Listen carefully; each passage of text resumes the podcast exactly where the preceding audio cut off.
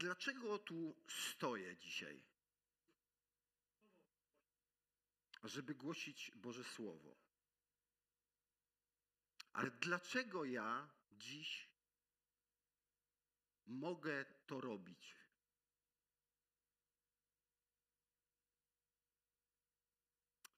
Mogę to robić dlatego, że był czas, kiedy Pan Bóg wkroczył w moje życie. Przemienił moje serce, kiedy zaufałem Mu.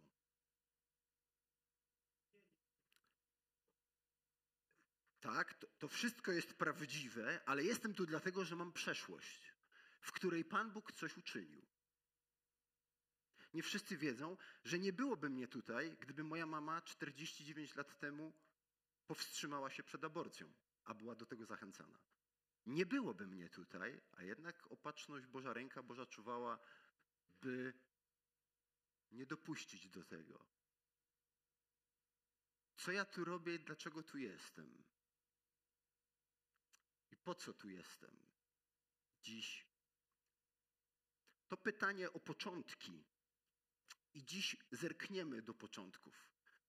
Do księgi, która mówi o początkach świata, człowieka, początkach upadku, o początkach ratowania, zbawienia, o początkach ludu Bożego, o początkach.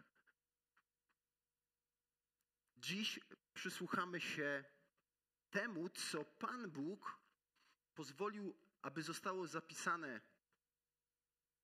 dla Izraelitów, którzy mieli wkroczyć do ziemi obiecanej, a chodzili już 40 lat po pustyni. Dla nich. Co, co to dla nich znaczyło? A co to znaczyło dla nich, kiedy byli w niewoli babilońskiej i mieli wrócić do, z powrotem do Judei? Co to dla nich znaczyło ta księga, księga początków? Co znaczyła ta księga początków dla Kościoła pierwszego? I co znaczy dla nas? To jest ważne pytanie. Po co nam ta księga? Po co nam to wiedzieć? Czy chodzi tylko o jakąś ciekawość i dysputy, których przede wszystkim ważne jest, ile lat ma Ziemia? Po co nam wiedza o tych początkach?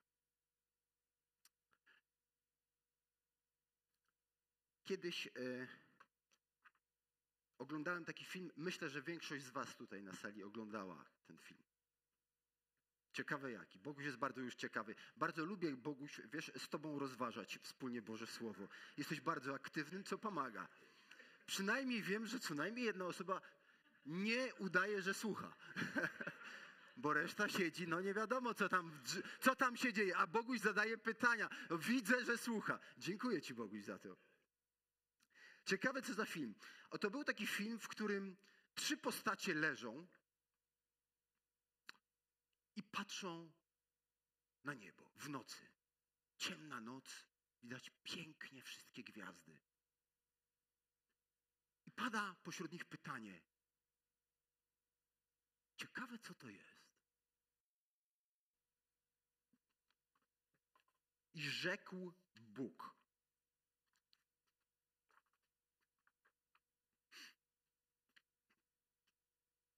Niech stanie się światłość i stała się światłość. I widział Bóg, że światłość była dobra.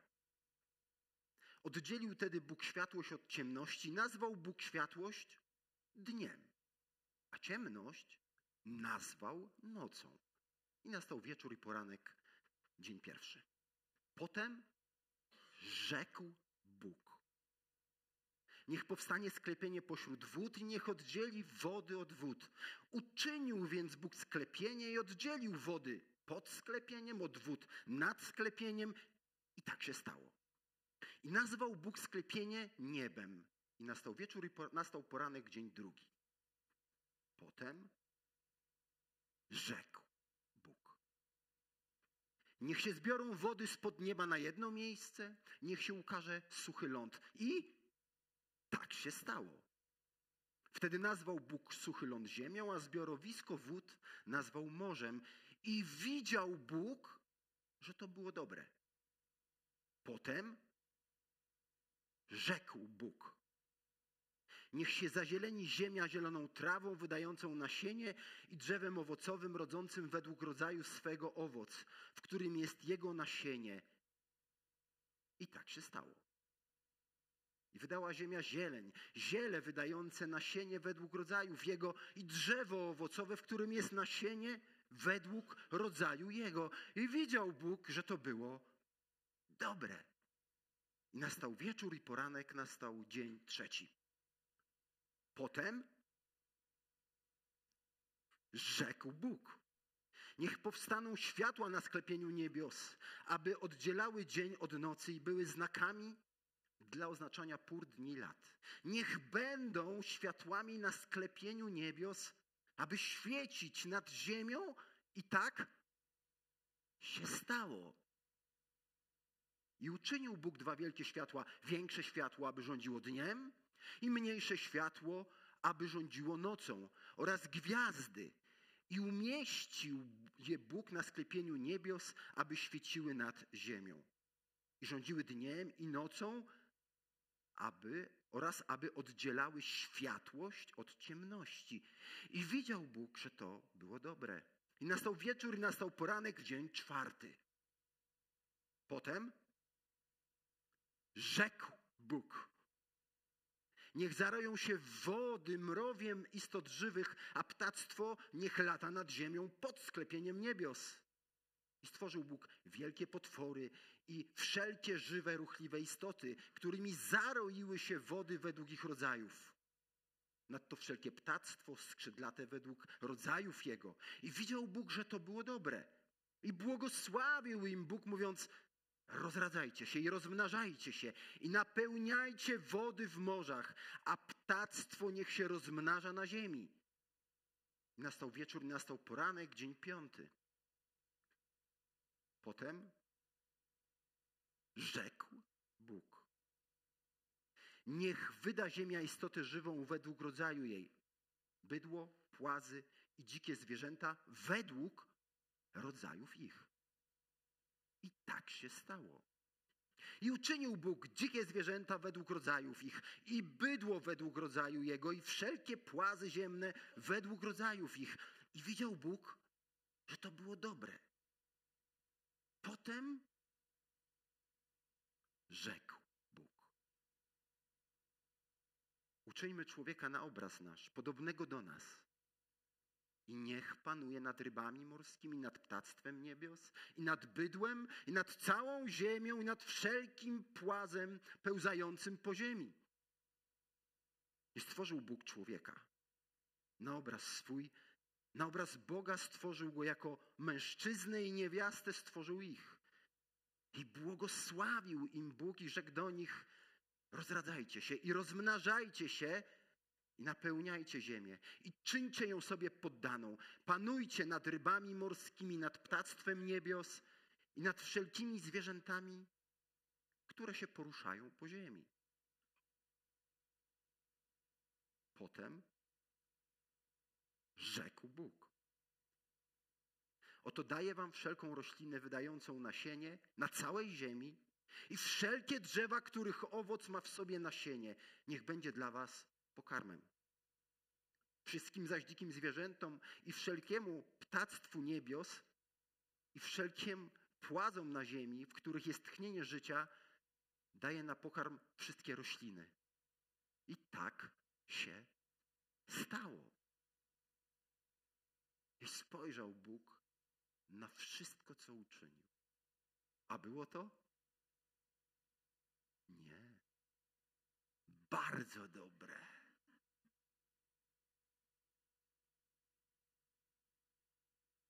I nastał wieczór i nastał poranek, dzień szósty. Tak zostały ukończone niebo i ziemia oraz cały ich zastęp. I ukończył Bóg w siódmym dniu dzieło swoje, które uczynił i odpoczął dnia siódmego od wszelkiego dzieła, które uczynił. Pobłogosławił Bóg dzień siódmy i poświęcił go, bo w nim odpoczął od wszelkiego swego dzieła, którego Bóg dokonał w stworzeniu. Oto opis początków. Mitologia grecka. Wiecie, jaki ma początek? Otóż na początku świat był, na początku świata, przepraszam, był chaos. Jednak nie umiano dokładnie powiedzieć, co to było. Z chaosu narodzili się pierwsi bogowie Uranos, niebo i Gaja Ziemia. Oni założyli boską rodzinę. Egipskie wyobrażenie początków. Na początku świata istniał tylko wielki praocean nazwany Nun, z którego zrodził się Twórca. Zaczął on wydobywać ład z chaosu i tworzyć świat. Pierwszym był Bogiem Ra, a następnie stworzył pierwszą parę bóstw. Japońskie wyobrażenie początku świata. Najważniejszym momentem w mitologii było powstanie trzech kolejnych bóstw. Kiedy Izanagi przemył lewe oko, powstała bogini słońca. Kiedy przemył prawe oko, powstał Bóg księżyca. A kiedy wydmuchał nos, powstał Bóg wiatru i burzy. I jeszcze tylko jedna ciekawostka. Chińskie wyobrażenie początków. W mitologii chińskiej nie było nieba i ziemi, tylko chaos zamknięty w kosmicznym, nie uwierzycie w czym, w jajku. Olbrzym o imieniu Pangu spał w jajku przez 18 tysięcy lat. Kiedy się obudził, rozbił jajko swoim toporem i wypuścił chaos. Lżejsza i czystsza substancja uniosła się do góry i stworzyła niebo. To która wam się podoba najbardziej wersja? Jak, jak to się zaczęło?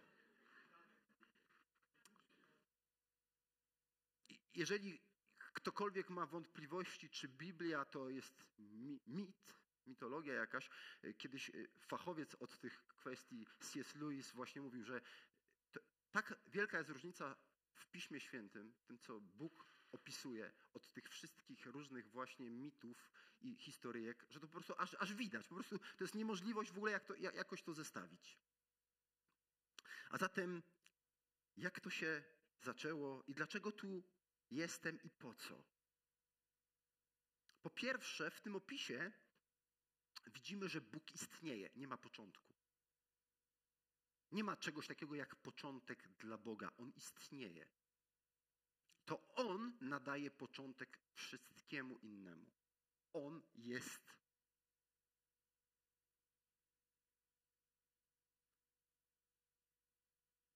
I to On powołuje do istnienia.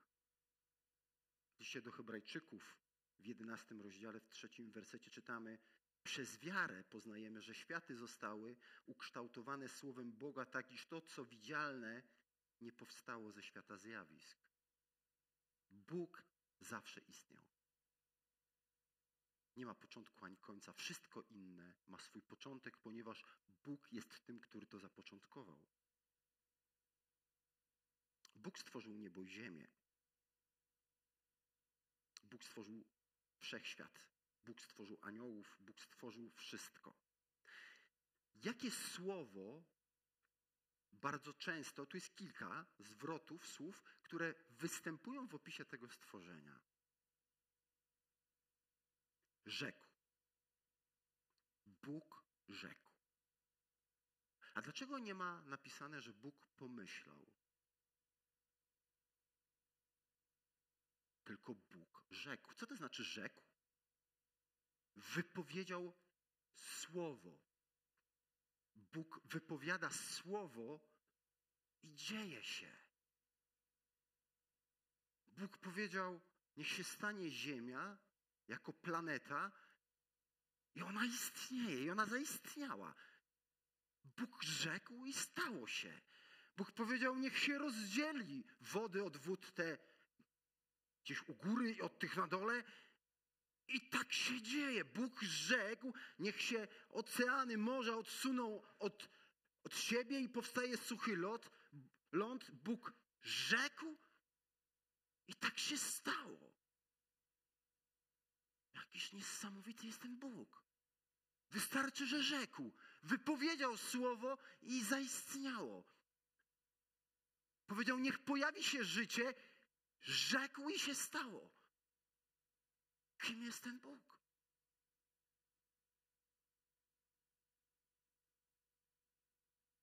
Kiedy Izraelici mieli wejść do ziemi Kanaan, oni znali już bogów egipskich, ich opowieści i słyszeli na pewno różne historie o Bogu Stwórcy, czy nie właśnie Stwórcy tych różnych mitologii. I mieli tam wejść, a Bóg ich mówi, ja jestem twoim Bogiem. A kim jest ten Bóg? Ten, który rzekł i stało się kiedy Bóg stał się człowiekiem, popatrzcie, co czyni. Istnieje burza na jeziorze. I co robi Jezus? Rozkazał. Rzekł i przyroda słucha. I burza zatrzymuje się, wiatr przestaje wiać. On tylko rzekł. Nie ma armii żadnych ludzi, jakichś sprzętów, wynalazków. On rzekł i natychmiast się wszystko uciszyło. A kiedy opętany człowiek, którego nie mogli sobie z nim poradzić, szalał, co zrobił Jezus? Rzekł. I demony opuściły go. I kiedy rzekł, uzdrowienia były. I wskrzeszenia z martwych. Ci, którzy umarli, wskrzeszeni byli. Jak córka Jaira.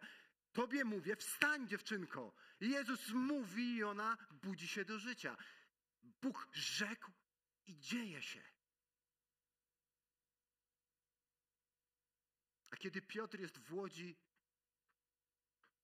Jezus do niego mówi, czy Piotr go pyta, Panie, jeśli to Ty, to powiedz, to ja wyjdę.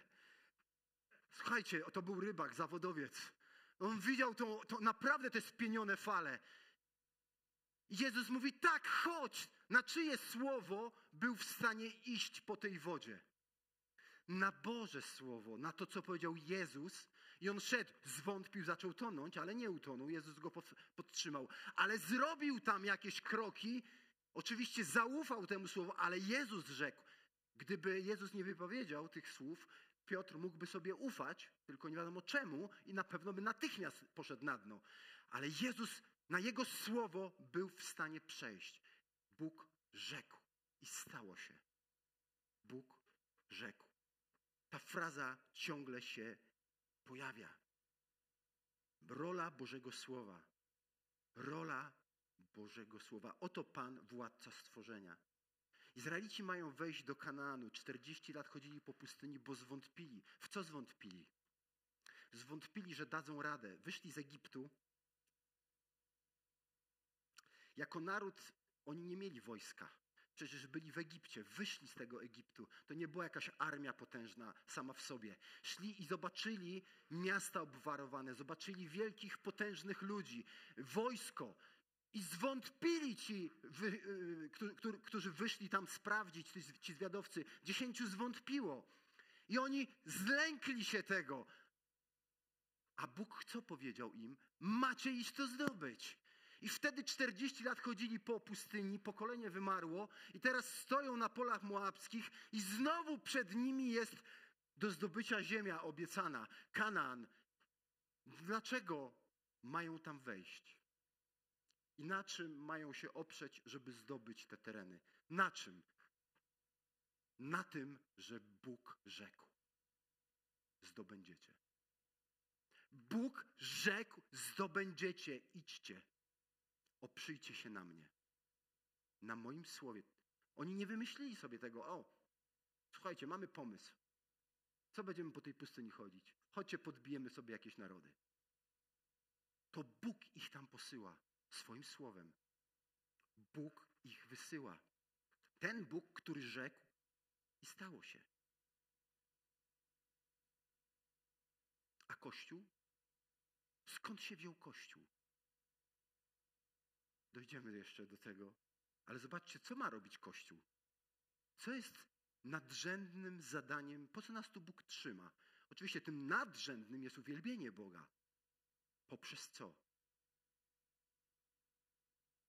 Poprzez głoszenie Jego słowa. Jego słowa. Nie Kościół zbawia, ale zbawia Jego słowo. Nie Kościół ratuje, ale ratuje Jego słowo.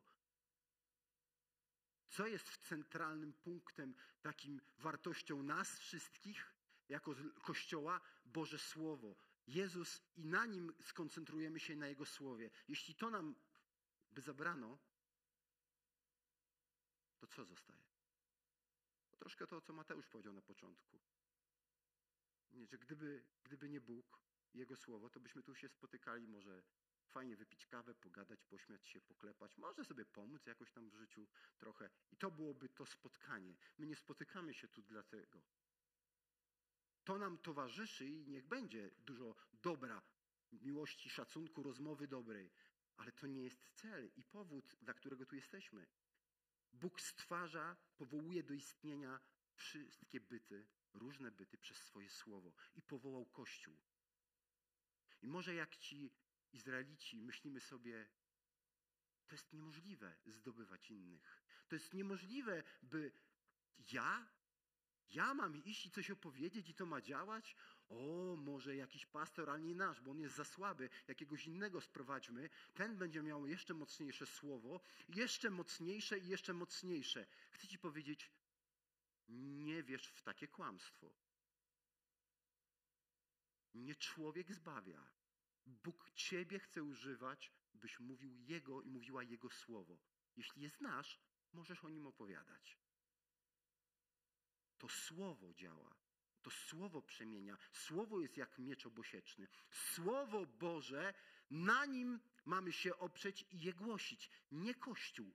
Jacymi jesteśmy wspaniałymi lub jakimi jesteśmy nędznymi. Cokolwiek byśmy nie mówili o Kościele, nie Kościół głosimy, ale słowo, które ma moc, bo to nie jest nasze słowo.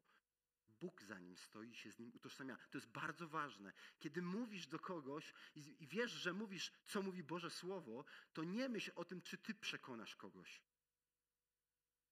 Jeśli Bóg, Bóg i Jego Słowo będzie pracowało. Jezus nie był w stanie przekonać Żydów do tego, że jest Mesjaszem. Myślisz, że ty to zrobisz? Ja dawno zrezygnowałem z, y, y, y, z, takiego, z takiej ambicji, gdyby ją mieć w ogóle, żeby ją w ogóle mieć, że to ja kogoś przekonam. Ja mam być wierny Bożemu Słowu. To, do tego jestem powołany. Mówić to, co mówi Boże Słowo o nim, co Bóg mówi. Okej, Bóg rzekł i stało się. W tym opisie stworzenia mamy pewien schemat. Czy komuś udało się znaleźć schemat? Jaki tam istnieje schemat? Bóg rzekł, coś powstało. I co potem czyni? To na koniec. To na koniec schematu. A na koniec, żeby było bardzo. Co Bóg czyni po tym, kiedy stwarza? Rozdziela. Zauważyliście, że rozdziela? Nie stworzył od razu rozdzielonych. Stwarza i rozdziela ciemność od światłości. Wody pod od wód nad. Tworzy przestrzeń. Oddziela wody i tworzy ląd. Bóg stwarza i rozdziela. I następny element co jest? Co robi? Wypełnia i nazywa. Nadaje rolę. Mówi, do czego to jest.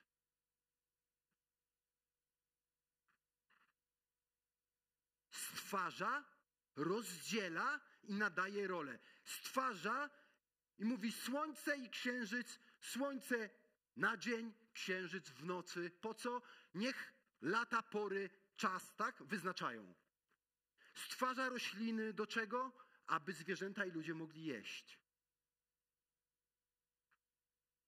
Stwarza, nazywa, nadaje znaczenie, nadaje rolę.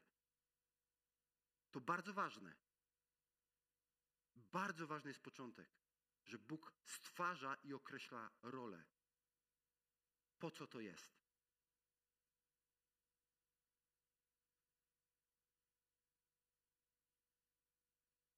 Bóg stwa- stwarza i oddziela.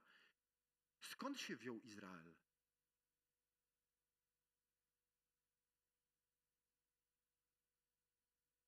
Najpierw był Adam z Ewą, zgrzeszyli. Potem ludzie coraz, coraz bardziej, degradacja jest coraz gorzej z nimi, coraz gorzej, aż przychodzi potop. Potop, potop sprawia, to jest wyrok Boży, sąd. Wszyscy giną oprócz rodziny Noego. a i tam nie najlepiej się dzieje, ale stamtąd ciągle dzieje się coś, że jest ten pewna linia, cały czas idzie pewna linia. Bóg powołuje w końcu Abrahama i z niego wyprowadza lud, stąd się bierze Izrael. Czy Izrael jest ludem oddzielonym? Czy Bóg oddzielił Izrael od innych ludów? Jak myślisz? Tak. W piątej Mojżeszowej, siódmym rozdziale czytamy tak, szósty, ósmy werset. Gdyż Ty jesteś świętym ludem Pana, Boga Twego. Ciebie wybrał Pan, Twój Bóg, spośród wszystkich ludów ziemi, abyś był Jego wyłączną własnością. Nie dlatego, że jesteście liczniejsi niż wszystkie inne ludy. Przylgnął Pan do Was i wybrał Was, gdyż jesteście najmniej liczni ze wszystkich ludów.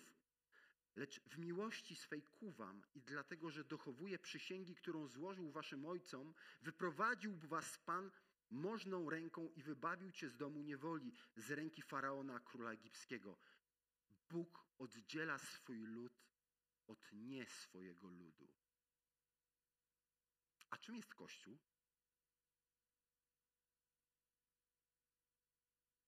Czy jest, czy Boży Kościół Kościół Chrystusa jest oddzielony od innych ludzi tego świata? Na pewno?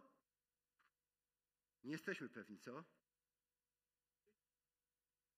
Nie jesteśmy tego pewni. W pierwszym Piotra choćby. To jest jeden, naprawdę jest mnóstwo argumentów na to. Jest napisane, ale wy, wierzący, jesteście rodem wybranym, królewskim kapłaństwem, narodem świętym, ludem nabytym. Nie wszyscy są Ci, którzy uwierzyli w Chrystusa, oczywiście oni są tym ludem. Kościół jest też oddzielony. Bóg stwarza, powołuje do istnienia, oddziela i wyznacza rolę. Wróćmy na chwilę jeszcze do tej roli. Kiedy stworzył człowieka, to tylko człowiek otrzymał pewne zadanie, którego nie miały inne stworzenia. A jedno zadanie było wspólne dla nich. Jakie było wspólne? rozmnażajcie się i napełniajcie ziemię, prawda? I zwierzęta usłyszały to błogosławieństwo i człowiek. Ale tylko do człowieka i o człowieku Bóg powiedział, stwórzmy go na obraz i podobieństwo, aby, aby co? Jakie było zadanie człowieka? Jest. Panuj nad ziemią, nad stworzeniem.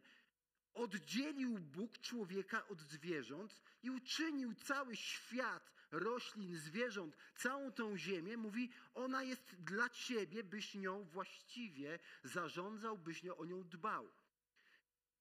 Dlaczego to jest na przykład w naszej kulturze bardzo ważne? Bo miesza nam się już coraz bardziej w głowach kwestią, że my jesteśmy na równi ze zwierzętami.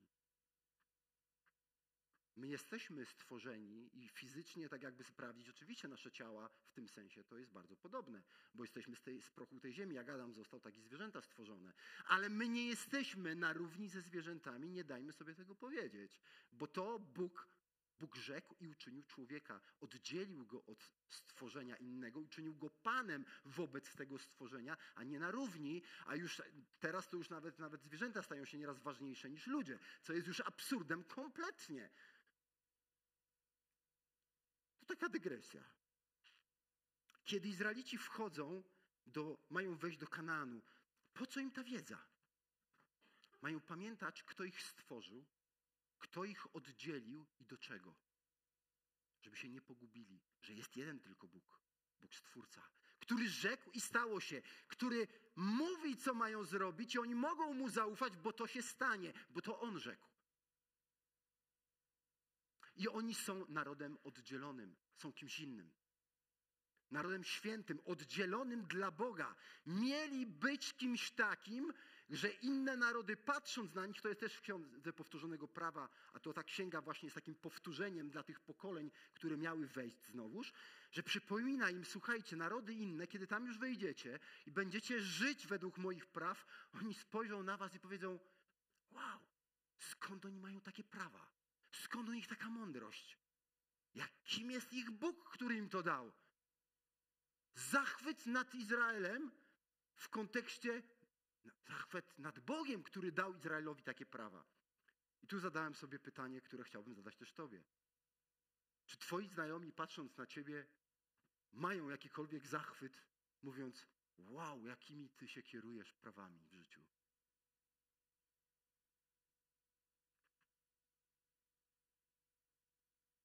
Jeśli żyjemy, jak Bóg przykazał, powinniśmy mieć tego skutki w życiu. Rodzina powinna kwitnąć. Relacje powinny być na właściwym poziomie miłości usługiwania sobie. Po czym Kościół miał być poznany? Propozycja A. Po tym, że znają dobrze cały Nowy Testament, jedną z ksiąg potrafią na pamięć. Podpowiedź B. świetnie, y, mają świetne nabożeństwa, świetną muzę, świetnie tańczą, śpiewają, naprawdę człowiek wychodzi stamtąd uskrzydlony. Odpowiedź C. Podpowiedź C. Po miłości. Jak myślicie, po czym? Co powiedział Bóg? To nie moje słowa. Co powiedział Bóg? Po miłości. Poznają nas po miłości? Tak, a może nie. Nie wszyscy. Raczej tak, Boguś twierdzi. Dziękuję Ci, Bogusiu, bo wszyscy milczą, a Ty mówisz. Wiem, że naprawdę dziękuję Ci. Wiecie? Tak. Kościół ma być poznany po miłości. Dwie cechy, takie, które bym miał wyróżnić, to powiedziałbym wierność Bożemu Słowu, wierność Bożemu Słowu i miłość, bo to idzie w parze, tego się nie da oddzielić. Po prostu miłość, służenie. Poznajesz Boże Słowo? Chcesz być Mu wiernym i służysz. Nie realizujesz swoich dziwnych ambicji i kariery w kościele? Lokalnym też można zbudować karierę. Można być jakimś liderem grupy i na tym budować swoją wewnętrzną karierę. W ogóle nie o to chodzi. Na służeniu. Kto chce z Was być wielki, niech będzie sługą wszystkich. Czy służysz? Czy kiedy przychodzisz, kiedy się spotykasz, spotykasz ludzi, to, co w Twoim sercu jest, to jest chcę służyć. Czy kiedy jesteś w domu, służysz swojej żonie, swojemu mężowi, swoim rodzicom, swoim dzieciom. Czy to jest to, co Cię napędza w życiu? Mówisz, tak, chcę służyć i po tym ludzie mają poznać, powiedzieć, co oni takiego mają? Skąd oni to mają? I powiem Ci, nie musisz znać mnóstwa różnych przepisów, zasad i wzorów, jak żyć. Jeszcze raz powtórzę, ja w swoim życiu złapałem się, i nikt mnie tego nie nauczył z zewnątrz, złapałem się jednej kwestii. Służ swojej żonie. To widzę w Biblii. W miłości jej służ. I dla mnie to się sprawdza, jak zbudować dobre małżeństwo. Grzeszność tam będzie kroczyć, egoizm i różne rzeczy. Służ, kochaj. Kościele, Bóg nas oddzielił po to, byśmy trzymali się Jego słów, żyli dla Jego chwały i kochali siebie nawzajem. Bóg rzekł i stał się Kościół. Bóg oddzielił Kościół od, in, od reszty świata i mówi, tu ma kwitnąć chwała dla mnie poprzez usługiwanie sobie.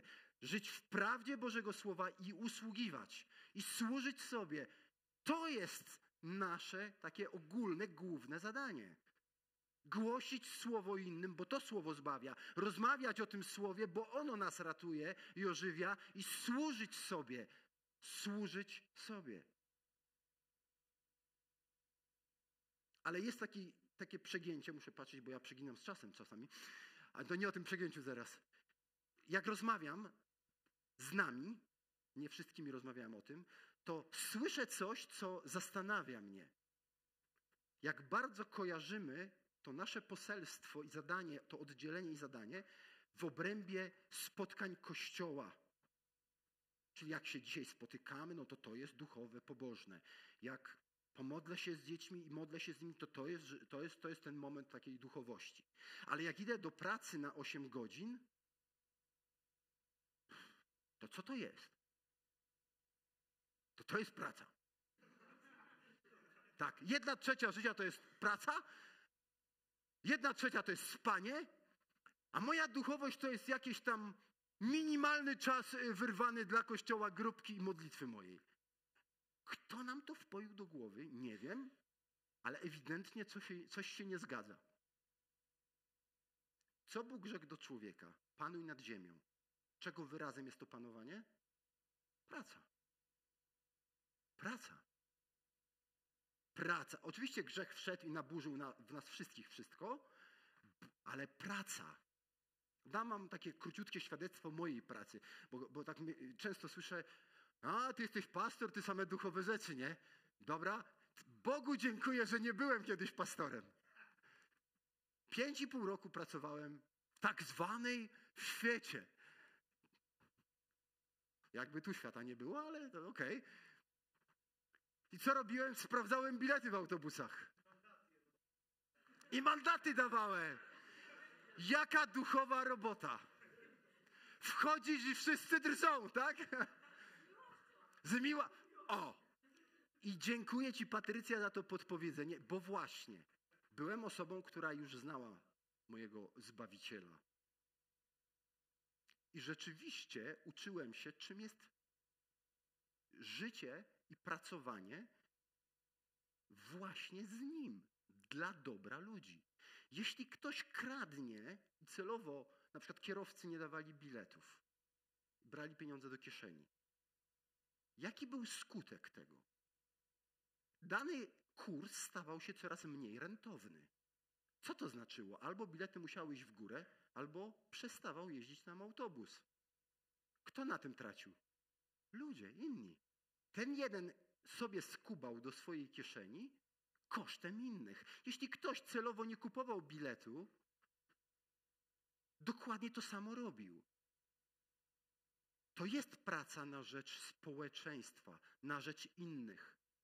I oczywiście uczyłem się robić to z szacunkiem i miłością. Jeżeli kogoś spotkałem, kto nie miał biletu, naprawdę uczyłem się z pełnym szacunkiem. Pamiętam mężczyznę, który z Wałbrzycha z więzienia wyszedł i pokazuje mi, że wyszedł z więzienia i nie ma biletu.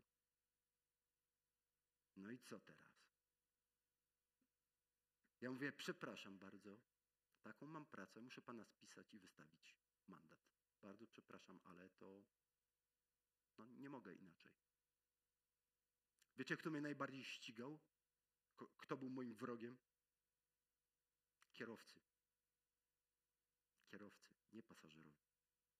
Oni mnie nienawidzili niektórzy, dlatego że właśnie nie pozwalałem kraść. Ale i ich starałem się szanować, ale być też sprawiedliwym. Uważałem, że to wielbi Boga, jeśli uczciwie, w porządku, moralnie pracuje, patrząc na dobro innych, a co więcej, czasami zdarzało się, bo byłem ciągle gotów, uczyłem się tego, a gdyby ktoś chciał ze mną o Bogu porozmawiać. I były okazje. Nie narzucałem się, ale były okazje. I także tych, których łapałem bez biletu. To były ciekawe rozmowy. To prawda, praca jest darem od Boga i zadaniem. Nie tylko modlitwa. Modlitwa wcale nie jest bardziej duchową rzeczą niż praca na rzecz innych. Twoja kreatywność, zobacz, Bóg cię stworzył i każdy z nas jest inny, ma różne zdolności. Na przykład, gdybym ja miał zrobić grafikę, to ja wiem, do kogo bym poszedł. Do mojego syna. Bo on się na tym zna. Jak, jak, mi, jak, jak dopieścić szczegóły, to ja mam takie błogosławieństwo. Poszedłbym do mojej żony. Ja tak się zgromadziłem trochę takie wsparcie, wiecie. Gdybym miał coś robić logistycznie, poszedłbym do Tomka i poprosił, Tomuś, poro, pomóż. Bo, bo mamy bardzo różne talenty. Ktoś jest w czymś lepszy, zna się na czymś. Ja się nie muszę na wszystkim znać. To jest błogosławieństwo. Praca jest wyrazem tego naszej duchowości, by tworzyć i podporządkowywać ten świat. I w Kościele tak samo ma to kwitnąć.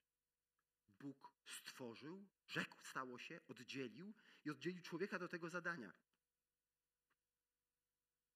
Kościół ma swoje zadanie. Kościół jest po to też oddzielony od świata, aby służyć.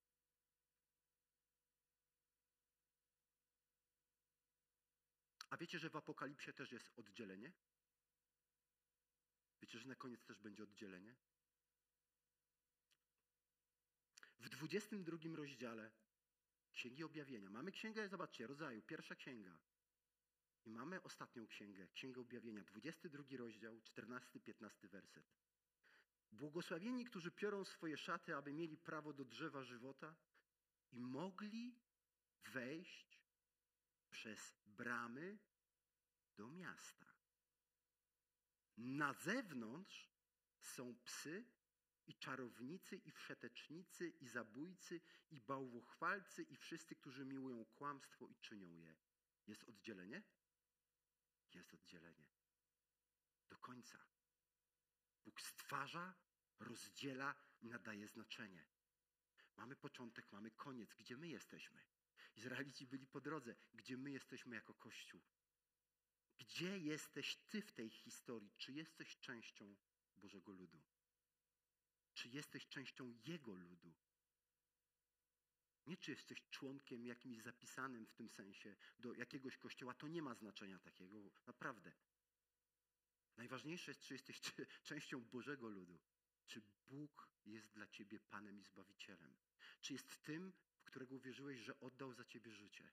Czy jest tym, wobec którego wiesz, że żyłeś bezbożnie, zbuntowany, wcale nie lepszy od innych? Czy jesteś tym kimś, komu ukazano usprawiedliwienie z łaski? Czy jesteś tym kimś i stałeś się częścią Jego ludu, tego powszechnego, a teraz jesteś może też częścią lokalnego kościoła?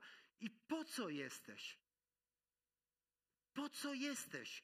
Nie po to, by przyjść na nabożeństwo i z niego wyjść. To jest zubożenie, kompletnie nierozumienie, po co Bóg nas oddzielił. A oddzielił nas po to, żebyśmy głosili Ewangelię innym i, i tym, którzy uwierzą, abyśmy rzeczywiście ich wspomagali, wspierali. I to jest nasze zadanie jako Kościoła. I jesteśmy tu po to, aby okazywać sobie miłość i wsparcie. Przeczytam wam coś, co na, naszym, na stronie naszego kościoła zaistniało. Kochany kościele, to jest z 24 lutego. W zeszłą niedzielę po raz kolejny doprowadziliście mnie do płaczu. Z wdzięczności. Cały tydzień chodzę i myślę, co napisać, bo zwykle bo zwykłe dziękuję nie do końca oddaje to, co czuję. Gapię się na piękny bukiet, czytam, co napisaliście w doręczonej do bukietu książeczce. Ta już mnie na maksa rozwodniła.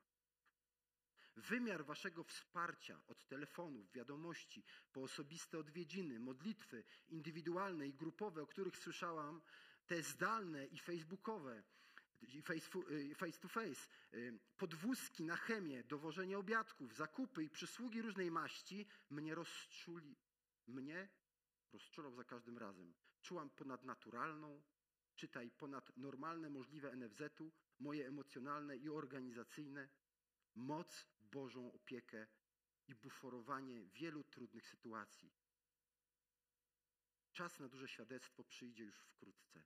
Jesteście pięknym świadectwem dla moich wierzących i niewierzących przyjaciół i rodziny, którym opowiadam o waszym działaniu. Proszę przekażcie te podziękowania w niedzielę całej społeczności. Nie wszyscy są na grupie facebookowej. Nie mogę się doczekać spotkania z wami. Dla mnie po to jest Kościół. Właśnie po to jest Kościół. Że kiedy komuś z nas jest źle, jesteśmy, stajemy murem. Nie każdy biegał do Justynki, nie każdy woził kwiaty, ale sami razem staliśmy, modliliśmy się i wspieraliśmy. Po to jest Kościół, by po miłości nas poznali. Ale nie mamy być zamkniętą, hermetyczną grupą, która tylko żyje sobą. Mamy opowiadać o Chrystusie i pomagać jak najbardziej tym, których Bóg stawia na naszej drodze. To jest zadanie Kościoła. Dotrzeć do potrzebujących, do tych, którzy może mają problemy zdrowotne, do tych, którzy są samotni, którzy są cierpiący. To jest tych, którzy samotni są, a wyglądają, że nie są, bo to jest nieprawdą, że wszyscy są tacy uśmiechnici, zadowoleni. To jest zadanie Kościoła. Czy jesteś częścią tego Kościoła w świadomy sposób? Czy jesteś częścią, dokładasz się swoim czasem i tym, co posiadasz, różnymi zasobami, nie tylko materialnymi, tymi też. Czy to jest Twój Kościół, czy ta wizja i misja, do której jesteś powołany, jesteś z innymi w tej misji. Razem idziemy, by rzeczywiście jako oddzieleni od Boga, spełnić swoją rolę. Po to tu jesteśmy.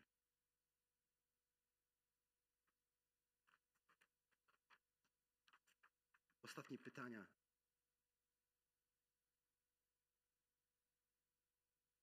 Czym charakteryzuje się to oddzielenie w Twoim życiu osobistym? Jeśli jesteś częścią Kościoła, jeśli, jeśli wierzysz w to, że Bóg Cię oddzielił, jesteś wybranym narodem, nie z powodu Twoich zasług, z łaski Bożej, uwierzyłeś, jesteś częścią tego Kościoła, to jak to się przejawia codziennie w Twoich wyborach? Jak planujesz tydzień? Czym jest dla Ciebie praca, do której chodzisz? Czym są spotkania? Czym co, co, tam stoi dalej? Czy masz czas na to, by poznawać Boga i Jego Słowo, bo na nim mamy budować? Na ile Bóg i Boża misja jest nadrzędna wobec moich osobistych celów? Jesteśmy społeczeństwem bardzo skupionym na sobie. Po prostu żyjemy w takiej kulturze. Ona to wzmacnia.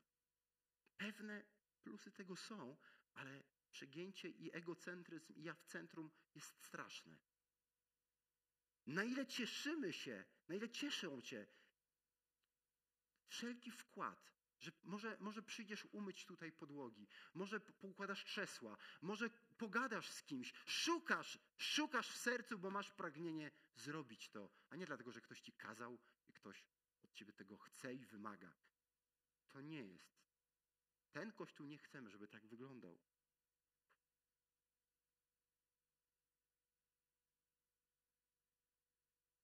Na ile Boże Słowo wyznacza dla nas ścieżki i jest podstawą do odróżnienia?